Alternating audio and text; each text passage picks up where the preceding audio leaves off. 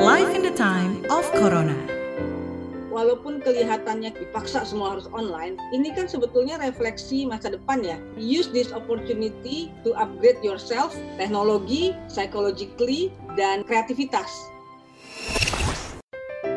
Pandemi coronavirus COVID-19 mengubah banyak banget aspek kehidupan kita. Mulai dari kenalan dengan istilah baru, ngelakuin kebiasaan baru, aktivitas secara online, dan banyak banget deh. Semua ini demi memastikan kita dalam pola hidup yang sehat.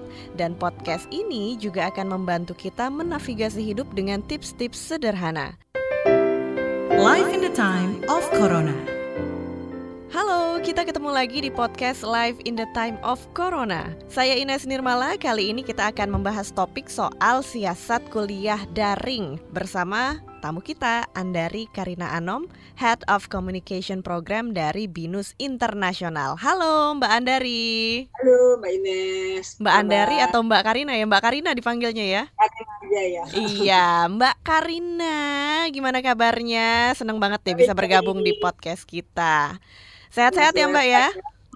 Alhamdulillah. Kalau ngobrolin seputar kuliah nih, tahun akademik perguruan tinggi kan udah dimulai di Agustus 2020 ini ya Mbak ya. Tapi sayangnya para mahasiswa belum bisa menikmati kampus baru atau ketemu dengan teman-teman mereka atau ketemu sama dosen-dosen juga. Buat yang kalau ke kampus suka ngecengin adik angkatan, wah lagi nggak bisa ngecengin adik angkatan nih ya. Apalagi ngerasain keseruan masa orientasi di kampus. Karena Menteri Pendidikan dan Kebudayaan Bapak Nadiem Makarim memutuskan semua sistem pembelajaran masih akan dilakukan secara online. Banyak yang bilang nggak seru nih, nggak datang ke kampus. Apalagi kalau mahasiswa yang jurusannya perlu banyak praktek ini kayaknya bingung juga ya. Prakteknya bisa di rumah aja nggak nih? Tapi tentu aja kuliah daring ini perlu dilakukan demi keamanan dan kesehatan selama masa pandemi COVID-19.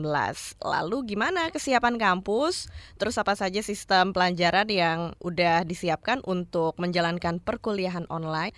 Dan bagaimana juga menyiapkan dosen dan mahasiswa untuk kelas online yang belum tahu nih entah sampai kapan nih. Mbak Karina, di saat pandemi ini penerimaan mahasiswa baru ataupun kegiatan perkuliahan harus dilakukan secara online. Mahasiswa mungkin bisa belajar tenang di rumah, tapi di sisi lain ada juga yang ngerasa bosen. Belum lagi kalau jaringan internet di rumah tuh jelek, mau belajar online jadi terhambat juga.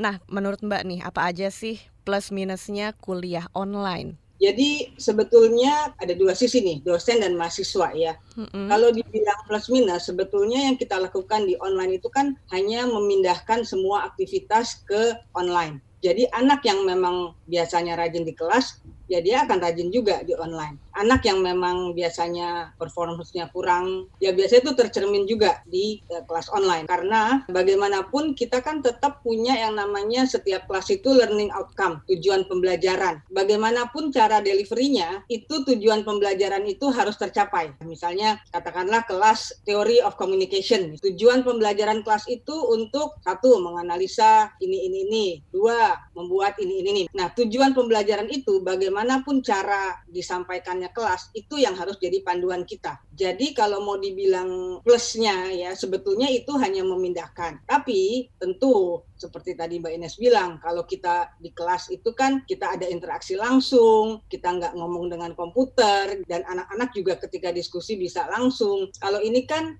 peran dosen jadi lebih besar. Maksud saya kalau di kelas kita kan misalnya bisa 15 menit diskusi, kita mungkin bisa ambil napas, duduk sebentar, mempersiapkan. Kalau ini the whole session praktis kita betul-betul harus mengawal. Walaupun memang ada breakout room, ada sesi-sesi yang individu, ada quiz, ada apa, tapi peran dosen jadi lebih besar. Kalau dari sisi apa bukan kelemahan ya mungkin challenge-nya dosen itu harus mengupdate atau mengupgrade dalam dua hal mbak Mhm. satu dari sisi teknologi ya teknologi kebetulan kita selalu rutin dari sebelum pandemi sampai sekarang selalu dibuat kelas-kelas untuk dosen gitu ya untuk mengupgrade kemampuan. Nah dan yang kedua adalah dari sisi kreativitas gitu loh untuk mengelola kelas untuk engage dengan student. Nah itu masing-masing dosen approach-nya beda-beda. Hmm. Tapi memang kita mengubah sesuatu yang misalnya kelas yang normalnya dua jam, kita tuh nggak akan delivery itu dalam dua jam kan kalau di online daya konsentrasi orang jangankan mahasiswa ya kita juga lebih singkat. Nah biasanya kita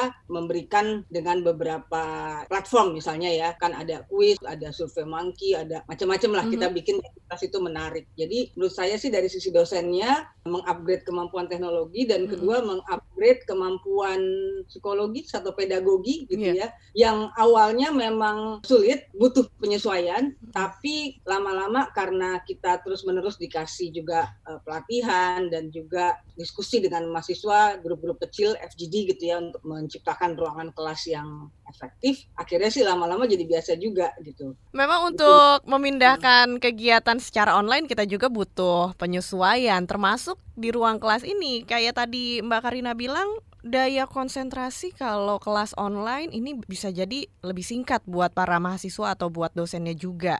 Betul, nah, betul. tapi gimana nih Mbak kita bisa memastikan pembelajaran tetap efektif walaupun secara online? Nah, gini, kalau kelas-kelas saya biasanya atau dosen uh, di BINUS pada umumnya, kita kan sekarang modusnya anak-anak itu kan mematikan video, mematikan suara gitu ya. Kalau di kita, saya mengharuskan anak-anak itu di awal membuka video dan suara gitu. Jadi kita grid satu persatu absensi awal untuk memastikan bahwa Mbak Ines ada, mm-hmm. uh, si A, si B, si C ada. Jadi di awal kita uh, interaksi. Jadi biasanya saya kalau di kelas biasa kan saya ya udah selamat pagi semua gitu ya. Mm-hmm. Uh, kalau sekarang saya tanya satu-satu. Benar-benar saya awali dengan pertanyaan personal gitu ya. Kebetulan kan kita kalau di BINUS internasional uh, kelasnya tuh kecil, kurang dari 30 ya. Nah, kemudian biasanya kalau di kelas biasa kita bisa 50-50 antara slide presentasi dan diskusi atau assignment. Kalau sekarang biasanya saya selang-seling. Saya ngomong mungkin 15 menit udah paling lama lah. Kemudian saya kasih pertanyaan. Pertanyaannya pun bukan sesuatu yang sulit, tapi hanya untuk memastikan bahwa anak itu memperhatikan. Jadi biasanya gini, misalnya lagi kelas tentang newsroom management. Oke, sekarang coba cari satu topik yang lagi current issue yang di media. Oke, misalnya COVID. Oke, COVID. Kemudian mereka berdiskusi, saya kasih waktu 10 menit ya. Kalau yang individual biasanya saya buka chat. Jadi mereka langsung semua harus tulis. It doesn't have to be big, tapi mereka nulis.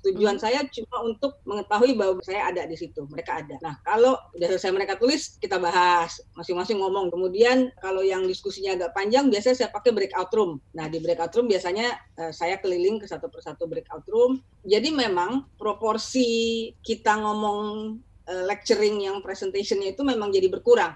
Kita harus mengubah atau menyesuaikan dengan metode-metode lain untuk memastikan anak itu engage. Mm-hmm. Karena memang seperti yang Mbak Karina bilang tadi, ketika ikut kuliah online di Zoom, di mute lah mikrofonnya, videonya juga nggak tampil. Ini makanya ada atau enggak. Iya, kan? dosen juga jadi lebih kreatif lagi nih untuk Betul. membuat mahasiswanya ikut berperan dan memastikan untuk memperhatikan kuliahnya supaya pembelajaran tetap efektif ya Mbak Betul. ya. Betul. Tapi sejauh ini pelaksanaan kuliah online di BINUS ada nggak sih mahasiswa yang protes kayak Pak Bu saya capek nih kuliah online ya. atau lain sebagainya lah ya. ya atau bahkan ada protes juga dari pengajarnya yang nggak betah dengan kuliah online. Kalau di BINUS sendiri gimana nih? Oke jadi gini di awal saya baca banyak dosen yang menerjemahkan jadi supaya dia nggak terus ngomong supaya dia nggak terus presentasi satu arah diterjemahkan dengan memberi penugasan assignment dan itu menurut saya bukan hanya kecenderungan di kuliah ya di SD SMP SMA gitu kan hmm. anak saya juga kuliah. E, nah di kita di binus internasional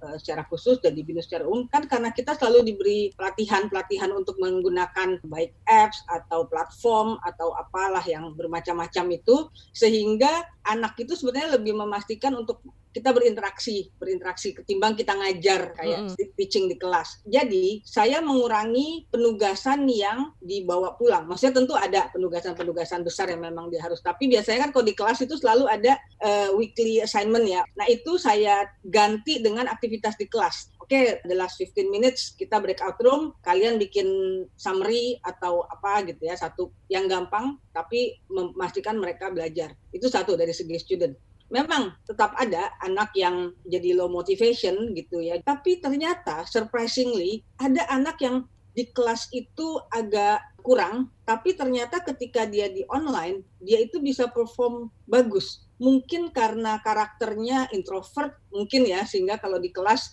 dia dengan teman-teman ramai dia untuk speak up agak kurang pede atau sebagainya. Tapi ketika di model-model Zoom breakout room dia justru berbicara. Dan ada beberapa anak yang nilainya justru bagus. Itu satu. Nah tapi kedua ya tentu yang uh, low motivation juga ada. Jadi ke setiap dia kuliah nggak submit lah walaupun ininya mudah. Nah uh, kedua adalah disiplin. Disiplin dalam arti gini, kita kan nggak bisa ngecek ya apakah anak ini sambil di kamar mandi, sambil dia jogging, sambil dia itu kan sebenarnya kita nggak nggak tahu ya. Nah saya selalu bilang ke anak-anak uh, ketika kelas mulai, make sure you sit properly entah di mana, pokoknya jangan tiduran, jangan ini, duduk. Paling enggak ketika pembukaan. Dan itu ternyata itu works gitu ya. Awal-awal kan mungkin ya ada yang buat tidur, ada yang sambil apa-apa. Itu kan sebetulnya bukan ini yang baik ya. Karena kita kan, ini kelas gitu loh ya. Ini hmm. kelas, bukan ngobrol. Itu itu dari sisi student. Jadi yang menjadi semangatnya kurang karena ini ada. Tapi kita itu kan punya yang namanya uh, academic advisor, pembimbing akademik. Nah, selama WFH ini, pembimbing akademik itu jadi lebih intens apa keluhan apa ini apa dan sebagainya sehingga dari awal anak-anak yang merasa ada masalah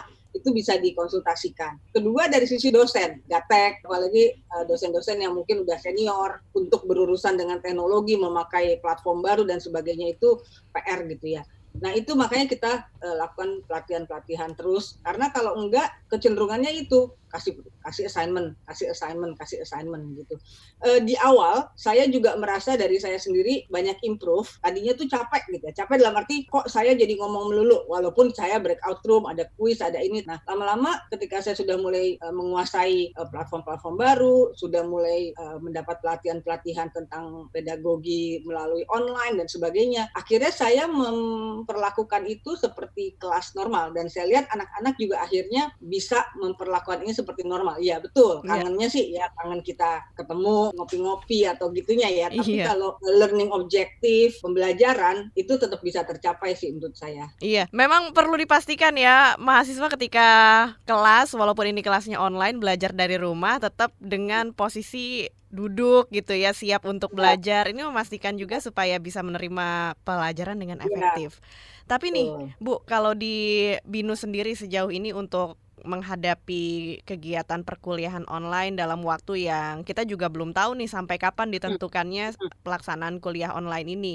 Nah, kalau dari Binu sendiri gimana persiapannya? Apakah dari segi sistemnya mungkin, sistem pembelajaran ataupun infrastruktur IT gitu, Bu? Kalau kita sampai akhir tahun ini kemungkinan besar memang masih akan online semua. Karena sebetulnya dari sebelum pandemi ini semester lalu dan tahun lalu kita memang sudah mempersiapkan untuk beberapa sesi itu akan di deliver secara online gitu ya. Ada dua nih melalui online di mana kita live uh, yang kedua melalui video video based learning. Jadi sudah direkam sebelumnya terutama untuk kelas-kelas yang paralel gitu ya. Uh, kalau dari sisi persiapannya kita pertama tidak mengubah silabus. Dalam arti learning objektifnya misalnya kelas A tujuannya ini ini ini ya kita tetap tujuan dari kelas-kelas tersebut. Tapi ada misalnya kelas-kelas tertentu yang harus menggunakan software tertentu adanya di kampus gitu misalnya ya kelas research gitu ya itu kan harus pakai SPSS misalnya atau kelas-kelas yang graphic design harus pakai software atau apa tertentu yang ada di kampus. Ini kan terbatas mereka nggak bisa ke kampus. Nah biasanya kita eh, memberi alternatif misalnya eh, software-software itu kita beri arahan yang open source misalnya sehingga mereka bisa mengerjakan itu tanpa harus ke kampus. Kemudian eh, bentuk penugasannya misalnya yang tadinya harus secara fisik mereka datang ke kampus itu sebetulnya dengan mudah sih bisa dikonversi sih. Menurut saya kalau dari pembelajaran sejauh ini tidak ada isu yang krusial kecuali kalau memang itu ada secara fisik dia harus datang ya ini kan nggak ada. Tapi tadi seperti Mbak Ines bilang memang untuk engage dan membuat kelas-kelas itu menarik dan tidak membuat anak-anak fatik itu sih lebih PR-nya ketimbang memastikan pembelajarannya sendiri. Karena kalau dari segi materi pembelajaran, dari segi slide presentasi, bahkan ujian dan anak-anak final presentasi misalnya atau hmm. tesis misalnya hmm. itu sih menurut saya tetap nggak ada masalah gitu ya hmm. dari ininya ya deliverynya. Nah masalahnya memang ya gimana untuk menjaga kelas itu tetap kreatif, tetap menarik dan anak dan juga dosen juga motivasinya tetap ada high motivation lah. Jadi memang nggak ada isu yang krusial ya Bu untuk pembelajaran secara online ini. Ya kalau dari segi teknis ya. Nah kalau misalnya kelas-kelas yang butuh banyak praktek ataupun skripsi itu kayak gimana sih Bu? Kalau dulu kan kita biasanya bikin skripsi ini ya. harus bolak-balik ke dosen atau ketika ada penelitian. Kalau saya dulu anak eksak Bu, jadi kalau penelitian yeah. ya mesti ke lab gitu kan. Ah, nah kalau yeah. ini gimana ya? Kalau tesis atau skripsi sekarang semua kan konsultasinya online, sidang skripsi ya, tesis defense itu semua online. Memang sekali lagi saya bilang kalau dari segi deliverynya oke okay, kita bisa melakukan, tapi lagi-lagi ada anak-anak tertentu yang kalau tesis itu kan membutuhkan dia nanya-nanya melulu gitu ya, ketimbang kelas biasa harus konsultasi ke dosennya sering. Nah ada anak-anak yang akhirnya jadinya motivasinya jadi kurang. Betul-betul peran dosen untuk terus-menerus membuat itu atraktif dan kreatif lah buat anaknya. Hmm. Dan saya lihat kalau dari dari segi konsultasi sebetulnya lebih efektif Mbak jadinya lewat online ini. Anak itu jadi lebih terarah juga. Apalagi kan sebenarnya di online itu kita bisa share screen, kita bisa ada model Padlet kayak papan tulis dan sebagainya. Jadi PR terbesar itu sebetulnya adalah memotivasi si anak. Karena ada beberapa kasus anaknya pinter, cepet lah kerjanya juga ya, effortnya bagus. Tapi selama dia melalui konsultasi online dan sebagainya itu kelihatan kayak kok stuck gitu ya, nggak terlalu perkembangannya bagus. Padahal hmm normalnya dia bagus. Nah ternyata ngobrol-ngobrol ya kayaknya itu gitu. Dia mungkin merasa kalau kita ngobrol atau diskusi online atau nggak ketemu langsung itu kan kayak nggak afdol gitu ya nggak kayak betulan konsultasi. Nah sama ketika sidang sih. Kalau sidang jadinya kan lah lulus iya sendiri aja iya benar benar benar benar. Gitu ya. Nah jadi biasanya kalau sidang kalau dalam normal kan anaknya terus habis selesai presentasi dan tanya jawab dia diminta meninggalkan ruangan kan ketika kita lagi mendiskusikan nilai dan hasil sidang dia gitu ya. Nah kalau sekarang oke okay, dia meninggalkan ruangannya, meninggalkan Zoom gitu ya. Oke, okay, mm -hmm. tinggalkan Zoom nanti 10 atau 15 menit kemudian balik. Nah yang lucu kadang-kadang di awal-awal oke okay, uh, eh, kita akan diskusiin soal uh, sidang kamu, silahkan kamu meninggalkan ruangan uh, nanti kembali lagi. nah ternyata dia malah pergi, dia keluar ruangan bukan oh, gitu. bukan lift, oh, iya. yang keluar kamarnya apa gitu. iya iya iya iya iya iya. Jadi oh, bukan kamunya yang keluar zoom. Kayak kayak gitu teknis uh. yang lucu oh misalnya sama masalah teknis yang juga penting koneksi sih. Jadi kan kita nggak tahu ya tiba-tiba dia udah siap udah apa. Ini juga berlaku hmm. untuk kelas bukan hanya tes tiba-tiba hilang hmm. koneksinya jelek tiba-tiba. Nah itu itu PR banget. Bahkan kita di Jakarta aja masih sering terjadi. Kalau di luar di daerah mungkin lebih menjadi isu lagi ya. Karena di kita aja itu sering lagi kelas tiba-tiba koneksinya hilang dia reconnect lagi tiba-tiba dosennya. Nah hal-hal teknis kayak gitu yang kadang-kadang ada walaupun tidak dominan lah. Iya. Nah kalau dari Binu sendiri ada nggak sih fasilitas yang dikasih sama kampus buat mahasiswanya selama masa pandemi ini, Bu? Apa aja tuh? Oke, kalau dari uh, kampus ke dosen ada, jadi di, di awal kan di list gitu ya dosen-dosen yang membutuhkan kuota internet, mungkin di lokasinya tidak baik dan ini dan itu gitu ya yang sudah baik siapa. Jadi kita bikin tiap-tiap program bikin list. Nah itu diberi support untuk ini internet dan lain-lain tergantung masalahnya apa. Tapi kalau untuk uh, mahasiswa sejauh ini tidak ada, uh, maksudnya kayak bantuan fasilitas tertentu. Tapi biasanya kita misalnya tidak terlalu ketat dalam hal dia nggak bisa di laptop, tiba-tiba harus pakai handphone atau mungkin sinyalnya lagi buruk sehingga dia harus mematikan. Selama kita tahu bahwa dia tetap engage. Karena kan caranya bisa walaupun dia nggak online, kita tetap tahu kan, oke okay, ini kita uh, chat atau uh, diskusi soal ini, ya kan tetap dia tetap bisa terlibat gitu. Jadi support kita untuk memastikan dia mengikuti kuliah. Dan kedua support dalam hal academic advisory. Karena menurut saya problem terbesarnya itu bukan hanya soal teknis ya teknis penting tapi lebih ke memotivasi student membuat mereka tetap mau mengikuti kelas. Nah di sinilah peran si pembimbing akademik yang menurut saya jadi lebih dibutuhkan lah ketimbang hari-hari sebelumnya gitu Iya betul, memang ini butuh peran dari dosen juga ya untuk memotivasi mahasiswa dan menjaga supaya mahasiswanya bisa mendapatkan pembelajaran yang efektif. Nah, kalau dari Mbak Karina, boleh deh ngasih tiga tips kuliah online di saat pandemi ini. Silakan Mbak. Kalau menurut saya satu, tetap perlakukan ini seperti kelas normal. Dalam arti secara mental kita toh memang jadwal itu jadwal untuk kuliah kan. Secara mental kita siap. Nah kedua, tetap terbuka untuk segala kreativitas. Dalam arti gini, dosen itu juga bukan kayak mesin ngobrol lah, komunikasi lah, apa pun problemnya dengan dosen gitu ya. Kemudian yang ketiga adalah menurut saya bekali diri dengan kondisi terkini gitu ya, baca, tahu update. Jadi melakukan sesuatu karena kalau enggak saya lihat anak-anak yang stres dan tidak punya motivasi itu biasanya mereka jatuhnya kan ah, di kamar aja diam aja nggak ngapa-ngapain gitu ya jadi saya selalu bilang mana anak ah, aktif lah tetap melakukan sesuatu yang kamu suka gitu jadi ketika kuliah ya kuliah fokus gitu ya. Dua jam oke okay, dua jam. Toh kan kita sama-sama belajar nih. Toh kita sama-sama menyesuaikan kondisinya. Nah tapi di masa-masa lain tetaplah have fun. Jangan menganggap bahwa ini sesuatu yang beban di mana kita tersiksa sekali gitu. Jadi tetap have fun. Saya selalu bilang ketika kelas saya minta kalian konsentrasi dua jam. Karena toh tanpa pandemi ini memang kita ada di kelas kan dua jam gitu. Di sisi lain ya udah kalian have fun do something that you like gitu. Jadi menurut saya jangan hanya memikirkan bahwa aduh terus susah, aduh video lagi, aduh ini gitu ya. Karena dari dosen pun kan sudah kita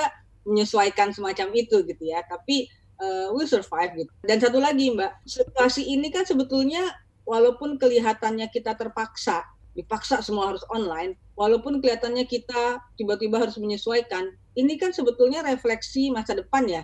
Maksudnya uh, nantinya kita pasti arahnya ke work from home, uh, remote office, remote classroom itu pasti sooner or later ini akan seperti ini gitu ya. Jadi mungkin nanti ketika anak-anak itu betulan bekerja sudah lulus, ya mereka akan mendapat situasi work from home dan sebagainya ya, bukan karena pandemi ya, tapi mungkin karena perkembangan zaman gitu. Artinya use this opportunity to upgrade yourself, teknologi, psychologically dan uh, kreativitas itu menurut saya. Jadi iya. aja latihan, exercise bahwa nanti kalian akan siap bahkan lebih siap dari generasi kita atau generasi yang kakak-kakak kelasnya yang mungkin masih gagap atau generasi kita gitu ya ketika kuliah nah online apa boro-boro gitu ya. Kalau mereka kan ketika mereka nanti lulus kerja berkarir atau melakukan apa pun ya mereka sudah siap dengan kondisi yang uh, serba online dan remote. Iya. Bisa dibilang dengan adanya pandemi ini kita dipaksa digitalize ya untuk melakukan Betul, segala sesuatu yang, online. Apa refleksi masa depan juga kan serba hmm, digital dan Iya. Lagian negara kita juga pengen menuju ke sana makin 4.0 kan disebutnya. Betul. Iya. Jadi ya anggap aja latihan uh, di, uh, kelihatannya dipaksa tapi sebetulnya kan oh, oke okay. kayak sekarang uh, kita udah siap dengan semua platform, semua uh, kreativitas untuk mengajar online, begitupun anak-anaknya. Jadi saya pikir ya kita sama-sama anggap ini sebagai uh, latihan untuk ketika mereka lulus, ya this is the real situation that they will face later kan. Iya. Online Betul. Jadi kuliah online itu bukan hambatan dan semoga lewat episode kali ini kita bisa dapat solusi atau siasat baru supaya have fun dalam menjalani kuliah online. Tuh, have fun yang penting. Iya, terima kasih Mbak Karina sudah hadir mampir di podcast Live in the Time of Corona. Sampai ketemu lagi ya. Oke, semoga berguna. Iya. Nah, itu dia Andari Karina Anom Head of Communication Program dari Binus Internasional. Terima kasih buat kamu yang sudah mendengarkan podcast Live in the Time of Corona. Untuk ide dan masukan, silahkan email ke podcast at kbrprime.id. Tulis di bagian subjek podcast Corona. Jangan lupa ikuti juga podcast yang cocok untuk kamu yang curious mind. Kamu bisa langsung aja klik ke www.kbrprime.id atau di platform mendengarkan podcast lainnya. Ikuti kami di Instagram kbr.id dan sampai jumpa di episode Live in the Time of Corona selanjutnya. Live in the Time of Corona.